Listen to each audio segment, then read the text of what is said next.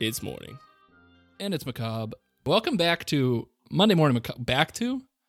They're back. Welcome to Monday Morning Macabre. Unless this is your first time listening, then Happy New Year. Nope, No- it's not going to nope, be New Year it'll by the time be this comes a out. day before We're not New on Year's our Eve. game right now. Who? All right. Welcome to Monkey. Monkey. Welcome to the Monkey Morning Macabre listeners. Holy shit. All of this is going to get edited. All right. this is off to a great oh, start. man. Welcome to Monday Morning Macabre, the podcast where we talk about creepy things, spooky stuff, True crime, folklore, mysteries, macabre thing. macabre things. It's Scones and Darcy here after Christmas. Post Christmas. Post Christmas, we got gifts. Did you? I assume you got gifts. Yes. I got gifts. I What'd got a you, full human skeleton and a giant spider. you got a full human skeleton and a giant spider. Yes, what did you get? Wait, I got a uh, pair of socks Nice. and uh, some shoes. Oh, and I got bats as a stocking stocking stuff. You got all on brand. You got three on brand it's items. all about branding if we're gonna make it. That's pretty exciting. I my in laws got me a sweatshirt with a bunch of horror movie characters on it, That's really cool. and I was like, that's pretty sweet. So that was dope. Was Wolfman from Monster Squad on there? Not from Monster Squad, but like Oh, the did he have Wolfman was nards? on there. He did have nards though. that you had you had both Pennywises. Both of them? Yeah, they had Wow. the, the Tim Curry and uh, the modern uh, what I who's his name? Ben Bill Skarsgård? Skarsgård. Bill? I think it's Bill. Okay. Regardless, that's not important. What is important? I'm going to be bringing you the story today, scones. Did it come to you on Christmas? It came it came down my Christmas tree. Today we're going to be talking about what is known as the American Dyatlov Pass incident. What the listeners don't know is that we did an extensive Dyatlov Pass, like three hour, our first recording Ever. ever. We we recorded for like three hours on the Dyatlov Pass incident. It was and so scary. I remember it was at your parents' house, which is like Yeah. a really old house. Really and old, creepy it was house. So scary. Yeah. Stuff was making Maybe- noise and maybe in the future we'll release those, but yeah, that's gonna be a, a hidden gem. That's on hidden the, gemsters. the unreleased. That's in the vault. That's yeah. But today we're going to be talking about American Dy- Dyatlov Pass, also known as the Yuba County Five.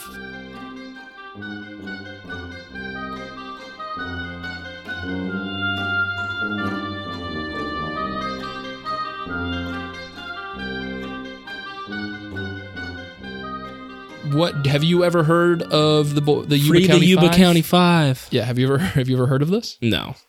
Never ever. Yeah, so this is Where's Yuba County? Yuba County is in California. It's in the California, Sacramento eh? area. Ooh, so not close to Turnbull. Not close to Turnbull, but the it's Yuba Yuba City, California is the actual location. This happened in 1978 and it's a tale of five men, Jack Hewitt who's 24, Gary Mathias who's 25, Bill Sterling who's 29, Ted Weir 32 and Jack Madruga who's 30. Oh, so they're all about in our range range. Yeah, And they're- when they're in our wheelhouse here. They're in our wheel they're in our spooky wheelhouse. yeah. so they're five friends. What's interesting about them is that they all had, in some way, some form of mental or psychological disability. So, Ooh. Uh, They're like the X Men. yeah, kind of. um, g- so, Bill Sterling, Ted Weir, Jack Madruga, and Jack Hewitt uh, had they had intellectual disabilities. Uh, they were quote slow learners. Does that um, just mean like? It's like low IQ slash like. I- it's not like I feel like this is one of those things where they just had dyslexia. No, no, no, no. This is like very much like a high functioning, uh, intellectually disabled individuals. Oh, then I So- retract that Yes. X Men comment. I thought you meant they were going to be like all had dyslexia or No, something no, no, like no, that, or ADHD. No, like they all had like low IQ, slow learners, but they were self sufficient. The only one who didn't, who wasn't like uh, quote slow learner, was Gary Mathias. He was schizophrenic and was psychiatrically discharged from the army in the early seventies. So oh, does, do we know what he was discharged for? Uh, yeah, he like drug abuse. He was he was stationed in Germany. Uh, drug Oh, and abuse he was, he and was dipping into those German drugs. Uh, yeah, the, and the Wiener Schnitzel. he had a little too much schnitzel, got a little crazy, had some violent outbursts, and came back in the early '70s after being discharged. It was the, it was a different time. It was the seventies, man. It's the '70s. You can eat, eat as much schnitzel as you want. now, Jack, Bill, Ted, and Jack. McGrew- Excellent adventure. This is not so excellent at all. Wait till we get into it. Not as excellent as you might imagine.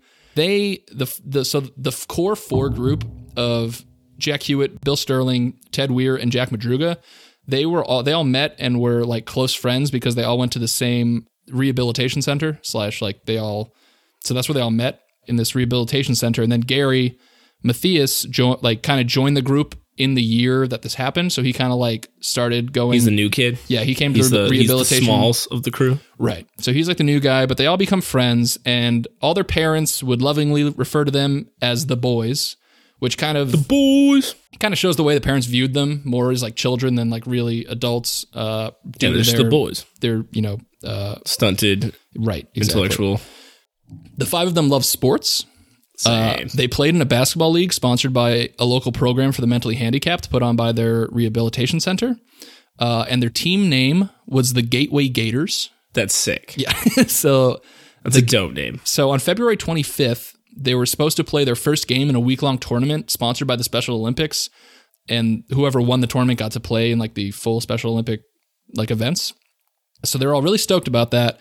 And the night before, many of the boys w- like prepared their jerseys and let, set them out on their beds and made sure the parents got them up to like get ready and everything because they were so excited. So they all got together that night and they decided to drive 50 miles north to the town of Chico to watch and cheer on the UC Davis basketball team who was playing Chico State. Oh, that's pretty cool. Yeah, so UC Davis was like their team. They were big fans of them. So they're like, hey, we're going to go to this basketball game. We're going to cheer on our favorite team. And then tomorrow we're going to ball out. University hard." of California, Santa Claus. exactly. So Madruga and Matias were the only two who had driver's licenses. So Madruga volunteered to drive that day. He picks up the rest of the the, the gang, the boys. the boys. There's such a wholesome group of dudes. Yeah, it is. So he picks them up in his 1969 white Mercury Montego, Ooh. and they all head to the game. So UC Davis wins the game, and the boys drive from Chico State campus to a nearby Bears Market in downtown Chico. A bear's market? Uh, B E H R. It's a person's name. oh, Bears like the market. paint. Like what? There's a bank paint called Bear. Oh yeah, like bear. Exactly. Yes. Yes. Like the paint. Like the paint. Um, The listeners know about the paint. Oh, I thought you were referring to basketball. I'm relating to them. So, they buy snacks, sodas, and cartons of milk to drink. And this was shortly before 10 p.m. We know this because an employee working there recalled this as she was trying to close up. So she's trying to close up shop and was agitated by the large group Mrs. disrupting. Bear. Yeah. Well, or whatever the employee. I don't know if it was actually the bear individual. I think it was themselves. Mrs. Bear. Yeah, it was it was Bear Mama, and she was like, "Hey, get out of here! I'm trying to close up." So she was kind of agitated. So she recalls pretty clearly that they were there around ten. This is the last time anyone sees the boys alive. Mama Bear was the last one. Yeah. So this is this is it. Now this is where things get weird. yeah, it's a terrible like edit. Like the parents of the boys all waited up to make sure that the boys come home because obviously they are individuals who kind of are monitored closely by their parents.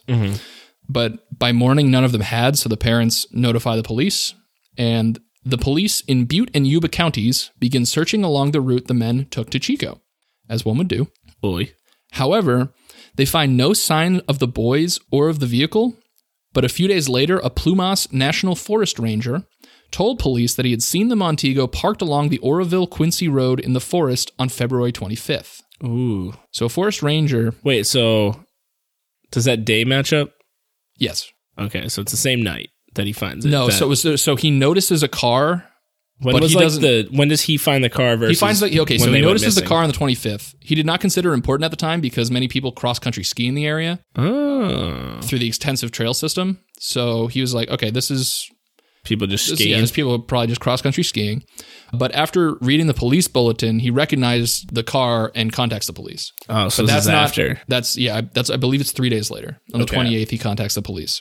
So he contacts the police. He says, "Hey, I saw this truck that matches the description of the one that you're looking for." And the police get to the car. The car was unlocked. A window was rolled down, and it contained the wrappers and empty cans from the food they had bought at the Bear Market, along with a neatly folded roadmap of California. All right, so they're they're pre- they're like they have high confidence that this is the the It's car they're definitely looking the for. car. Yeah, right. What's weird is the car was found 70 miles north of Chico, far away from any direct route to Yuba City. Oh, they overshot that. So they went in a completely different direction, 70 miles north of where the basketball game was, and no explanation as to why that would be. They just really wanted to go skiing. I don't know. I don't know why they'd want to go skiing at 10 p.m. in the middle of winter with not. They were all in light jackets. They did not have like proper snow gear. Yeah. So, no real explanation for that.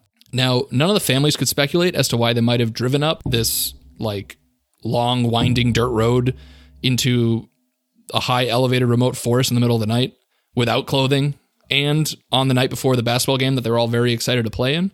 Just guys being guys. Basically, that's that's pretty much the best guess as anyone has. Yeah, me and my friends like to go to elevated areas in the dudes. forest in the middle of the night. So Madruga's parents said that he did not like the cold weather and had never been to the mountains. So they're like, I don't know why he would drive them up there because he hates the cold and he's never been there. Uh, Sterling's father, Bill Sterling's father, mentioned that he had taken his son there when he was younger for a fishing trip, but the son like did not have a good time and refused to go there again on future trips. He's like, I hate this. I'm not a, I'm not into fishing. I'm into balling out. Yeah, he wants to go to the blacktop. Yeah, exactly. The car was stuck in a snowdrift. There was evidence that the tires were spun in an attempt to get the car out of the snowdrift, but police could not explain why the boys couldn't have gotten out and just pushed the car out of the snow as it was not very deep. So, another strange uh, like they're like why wouldn't you just get the car out? Yeah. You you're It's not five like it's like dudes, you can probably push out this car. Now, keys were missing, so this leads the police to think that the car had malfunctioned or ran out of gas, so they left it.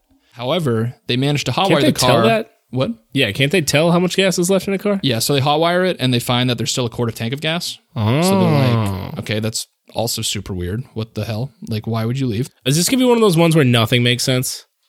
Um, yes, for the most. I mean, like, there's not a lot that makes sense. Uh, but there is some interesting speculation that we'll get into. I'm gonna speculate wildly. Yeah, do it. Get wild with it. So the police then towed the vehicle and had it further inspected. The Montego's undercarriage had no dents, gouges, or even mud scrapes, not even on its low hanging muffler, despite having been driven a long distance up a mountain road with many bumps and ruts. So, what they speculate from this is that the driver would have either been very careful, or whoever was driving knew the roads and could avoid the bumps and ruts, which Madruga would not have knowledge of. So, like, that's weird because there's so many potholes and things on this road. Yeah. You would see something. The car was found unlocked with a window rolled down, which Madruga's family Wait, said. so what are you insinuating that the car hovered over the road? no, they're just insinuating that either whoever they're saying, they're- Mm-hmm. yeah, yeah, that- floated right over all the potholes. the yeah, that either the driver was being super super cautious, Oh, he was like ski skirt. yeah, or whoever was driving knew the route so well that he knew how to avoid it, which Uh, Madruga would not have been able to. oh, which Right. they don't, except for the kid who went there once, but he didn't like fishing Yeah. because he wanted to. And he was ball really up young. with his There's no friends. way that they would have been able to know where all these rivet like divots and everything are. Oh man, rivets and divots. Rivets and divots. Now, Madruga's family said it's very out of the ordinary for the car to be unlocked and the windows to be rolled down because Madruga was very careful to keep his car secure at all times. So, like, that's super weird. So, more questions start mounting. A severe snowstorm hampers the investigation. Gets hampered. Yeah, but two days later, searchers took snowmobiles to search the area, but also got almost got lost themselves, and they found no signs of the boys. So, that's the initial mystery.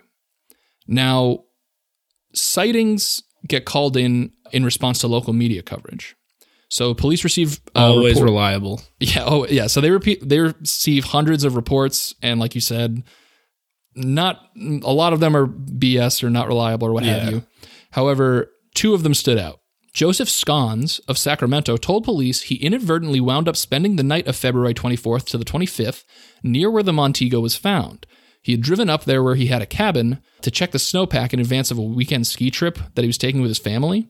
Just gonna check out the snowpack. Yeah, he was just Do people do that before I, they go I have skiing? no idea. I don't ski, but apparently that's the neither. thing people do. if you ski right in about if your Snowpacks. family goes to the resort first and checks out the s- the snowpack. Snow, maybe it's like a Californian skiing thing. I don't know. I don't know either. But at- at, so at 5:30 p.m., he also got stuck in the snow. So in the process of trying to free his car, he realized he was beginning to experience the early symptoms of a heart attack and went back into his car uh, so that he could get heat from the end. like- Dude's having his own disaster. yeah, exactly. He's he's having a not a great time either. So he start maybe just everyone on the I mountain think this that place night- is haunted. Yeah, it's just like a Native American burial ground or right. a haunted. So mansion. he gets the heart. yeah. Eddie Murphy's in the trees. and he's got like, blasted by an avalanche. you say Eddie Murphy's in the trees. yeah, it's he's like, watch me on like- SNL. yeah. Just doing that like hand thing he does. yeah. So six hours later, lying in the car and experiencing severe pain, he told police, he saw headlights coming up behind him.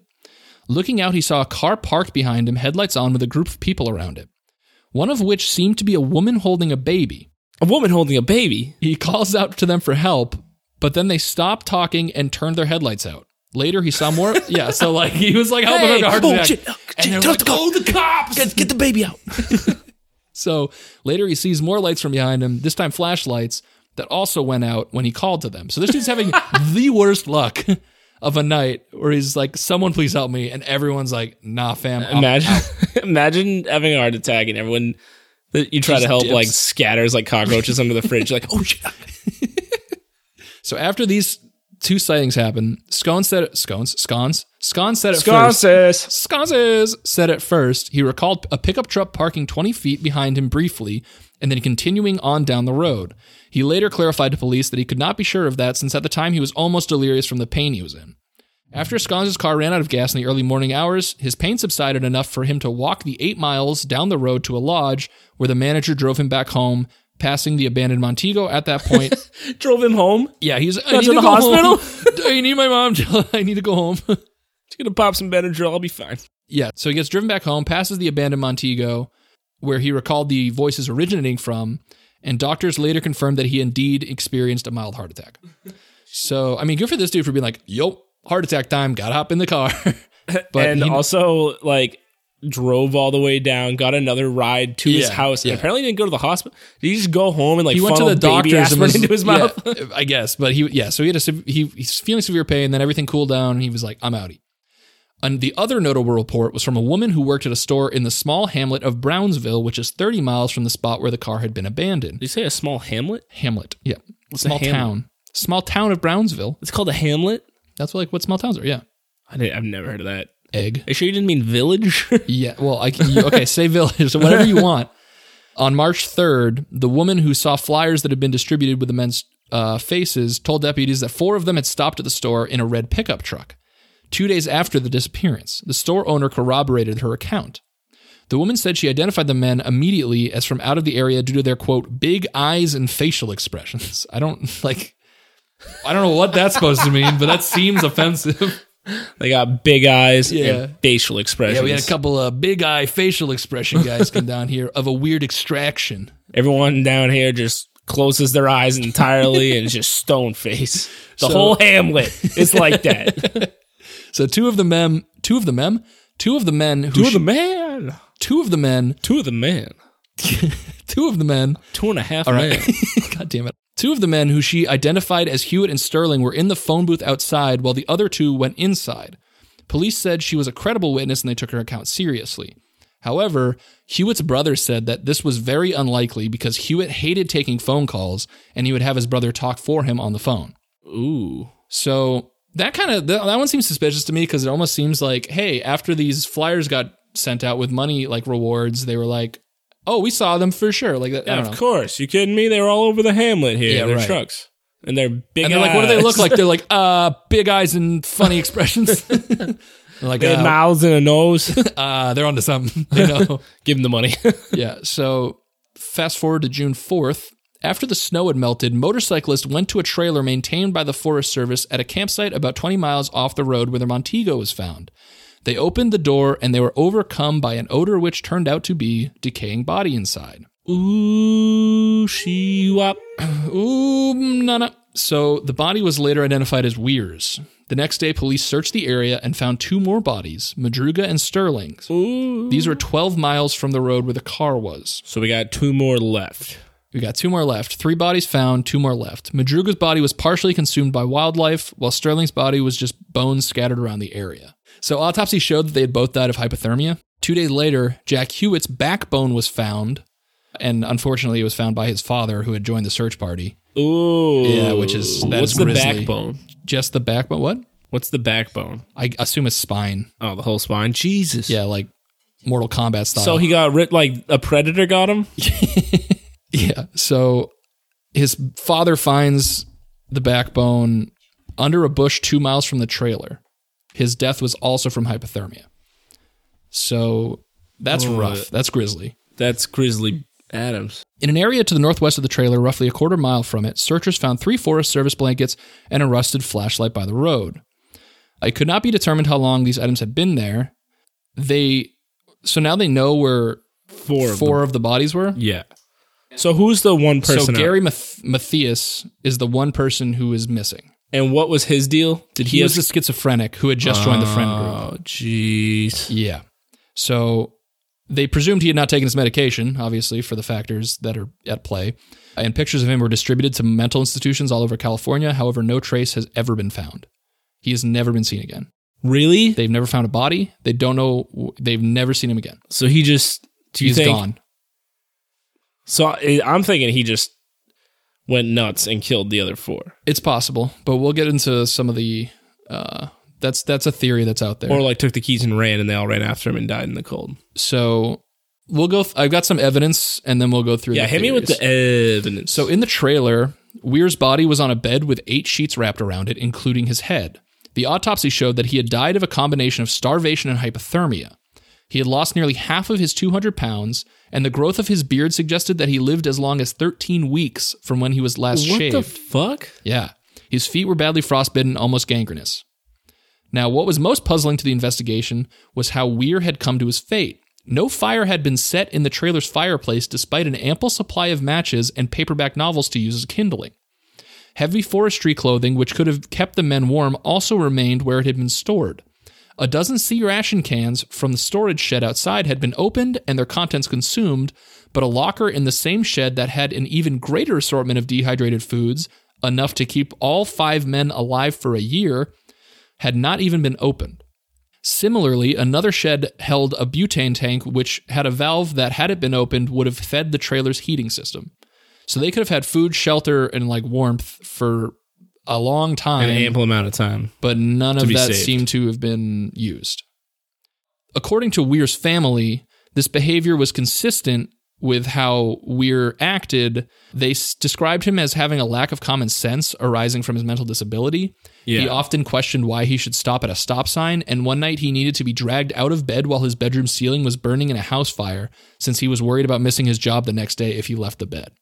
Oh, so that explains why maybe he didn't. That's use definitely a all big the- yeah. It, it it's probably the best guess So- is that he just didn't like that the mental disability plays a huge factor. Yeah, and he was probably panicking too because Yeah. of the whole situation. And I mean that's an overarching thing of this whole night slash yeah, weeks you don't is, know like, what could have Right. happened. you're not sure what happened due to mental disability or what was like you know happenstance, what was foul Yeah. play, etc.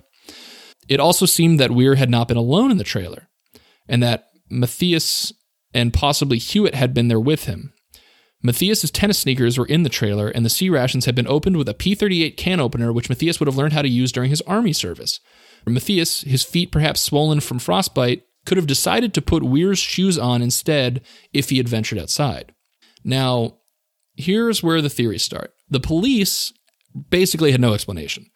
They were like, they Good stuff. they thought maybe they took a wrong turn and got lost following a snowmobile track, hoping to find safety.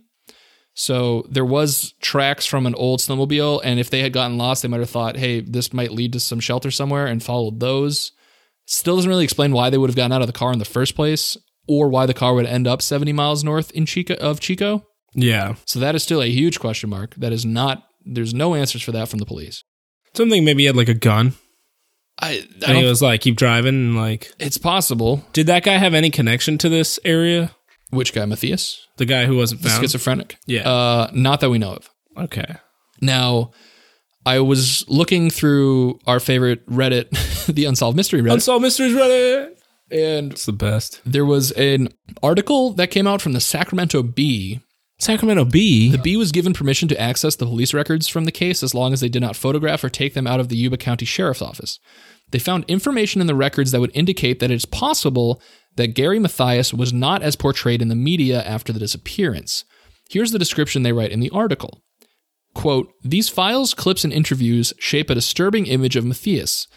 Billed in virtually all media reports at one time or another as a lost lamb caught out in the cold, Matthias was an aberration within the flock, a young man who did not belong with the others. He was a violent schizophrenic and had a history of drug use and was, wasn't intellectually disabled like all the other four. So they're saying this dude was more, he was not, I mean, as we've said, he, he was new to the group. He was not mentally disabled. He was a schizophrenic, which is a psychological Yeah, it's very issue as different. opposed to like uh, lower IQ or something like that. Yeah. And it's possible that he could have had a paranoid schizophrenic episode where he convinced the rest of the group to escape, quote, danger that wasn't actually present. This would explain the strange location and the irrational moves made by the five. Oh, that makes sense. So that's kind of the leading theory that So I he was also- like, someone's following us. We need to lose him. And Yeah, they like so- go into the woods and like, and he had multiple there's multiple uh links to records of him going off of his meds and having episodes that were either violent in nature or paranoid. yeah paranoid so my best guess as to what happened was probably that theory of maybe he had a paranoid he had an episode thought there was danger and was trying to save the group and so that's how they ended up you know 70 miles north of chico and then maybe when they ran out of gas or they saw headlights coming from the other cars that uh, scones had noted because he did, Scones. he did say that there were multiple cars that came through I'm I really liked Scones' as character. I think that maybe he thought that like they had danger and then just all this happenstance happened where trucks came behind them. They thought maybe these were people coming after them or Gary Matthias could have convinced them of this, yeah. which caused them to run into the the wilderness. It's still not a great explanation as to how the bodies got where they were. Yeah, they're all Or- over the place. And one guy's still just a spine. I don't understand that. Yeah, I mean that has to have been wildlife. Like it must be wildlife wildlife tearing apart the the body. or I whatever. guess, but they wouldn't find anything else. I I mean, I think they might have found a skull close by too in reading, but I can't recall specifically. Okay. But to this day, it is still unsolved. Yeah, so he's he's gone into thin air. Yep, yeah, totally vanished. No one has seen him. Holy crap! They gotta get like a private a private eye on this thing. Yeah, my best. We need CC Tinsley. My best. Uh, Do you need CC Tinsley?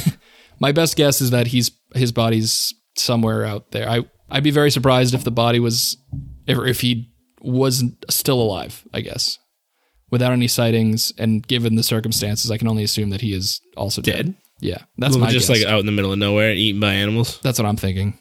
That's I not don't- fun. No, It's better. It's crazier to think that he's out there. that he's out there and like what that year he- did this happen? This is in the 70s. Oh, so he could still be out there. He 'Cause could. He was in his twenties, right? uh, yeah, he was 25, I believe. So he could be way out there. Could be, but that's the that's the case of the Yuba County Five. That is the Yukonuba Championship. That is the of YMCA Five, the That is Yolo the- County Four. the Yolo County.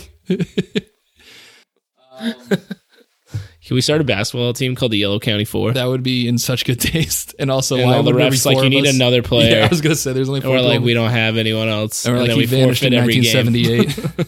1978. Look it up, and then we walk out. and then that's how more Gators people out. find out about. yeah, that's how we spread the word.